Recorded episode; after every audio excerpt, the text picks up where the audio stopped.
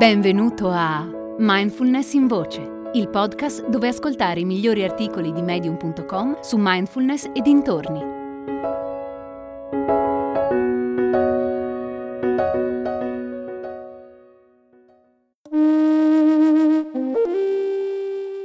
Se apprezzi mindfulness in voce, aiutami a migliorarlo e a farlo conoscere ad altri ascoltatori. Puoi fare una recensione o una donazione. Basta un minuto. Visita mindfulnessbergamo.net barra podcast. Te ne sarò grato.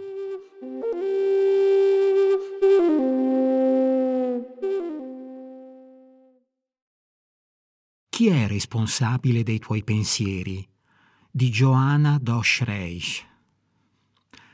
In estrema sintesi, un pensiero è un'idea o un'opinione prodotta dalla mente o che sorge all'improvviso nella mente. La maggior parte di noi venera i propri pensieri e li prende molto sul serio. Qualsiasi cosa ci raccontino, gli diamo credito incondizionato e li consideriamo come verità assolute.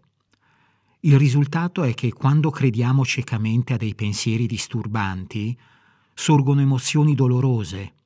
E per pensieri disturbanti intendo quelli del tipo così non vado bene, devo darmi una regolata, sono un fallimento, ho combinato un bel casino, non ce la farò mai, mi ignorano, sono uno sfigato Pensano che sia stupido.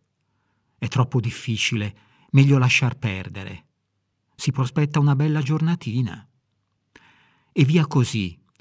Ma il vero problema è che non abbiamo mai imparato che noi non siamo i nostri pensieri.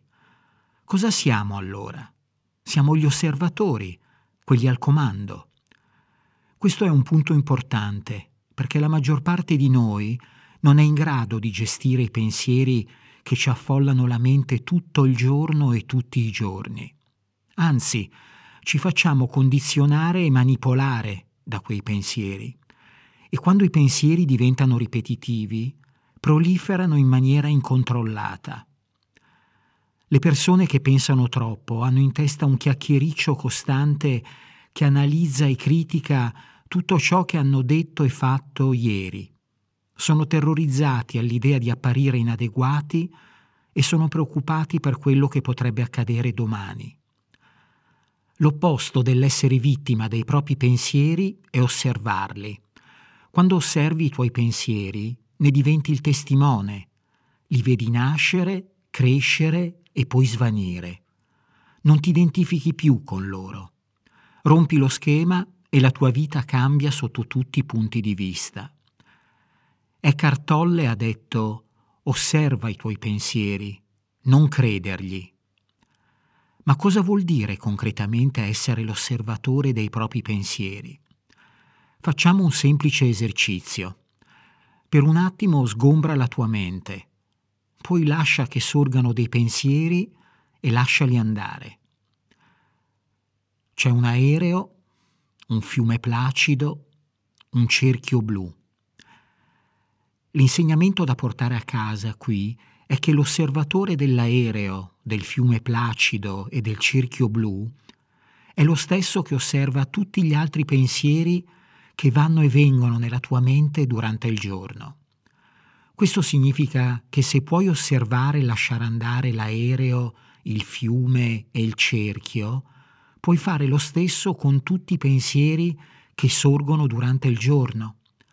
Non sei quell'aereo, non sei quel fiume placido e non sei quel cerchio blu, esattamente come non sei tutti gli altri pensieri della tua giornata. Questo vuol dire che non sei ostaggio dei tuoi pensieri, che puoi lasciarli andare. Non sei i tuoi pensieri e tuttavia, se glielo permetti, i tuoi pensieri ti controlleranno. Ma allora come fare per impedirglielo? Di fatto la maggior parte di noi non osserva consapevolmente i propri pensieri. Non siamo quasi mai consapevoli dei pensieri che pensiamo, proprio come tu ora non sei consapevole del tuo respiro. Ci sono dei modi semplici e concreti per osservare i propri pensieri, Ad esempio, ripeti a te stesso la frase questo è solo un pensiero. Accompagna il sorgere di un nuovo pensiero con le parole eccone un altro. Per un po' di tempo presta attenzione al tuo respiro. Chiediti qual è l'opposto di questo pensiero. Immagina di tenere in mano una piuma che tocca ogni pensiero di cui vuoi essere consapevole. Immagina di mettere quel pensiero su una foglia che scorre sulla superficie del fiume. O immagina di essere seduto sulla riva del fiume mentre osservi la foglia che passa e se ne va. Lo scopo di queste pratiche è farti passare dall'essere identificato con i tuoi pensieri all'essere osservatore dei tuoi pensieri.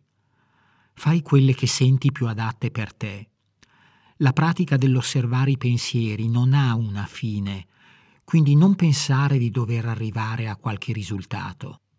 È un processo e richiede tempo.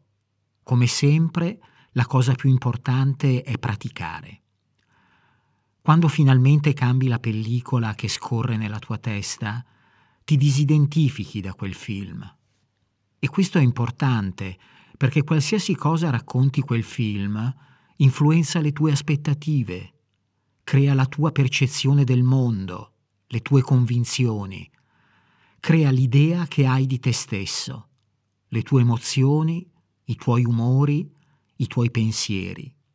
Crea te. Non sei i tuoi pensieri, non sei il cerchio blu. In questo preciso istante puoi passare dal ruolo di vittima del tuo film a quello di regista del tuo film. Hai ascoltato Mindfulness in Voce, il podcast di Mindfulness Bergamo, www.mindfulnessbergamo.net.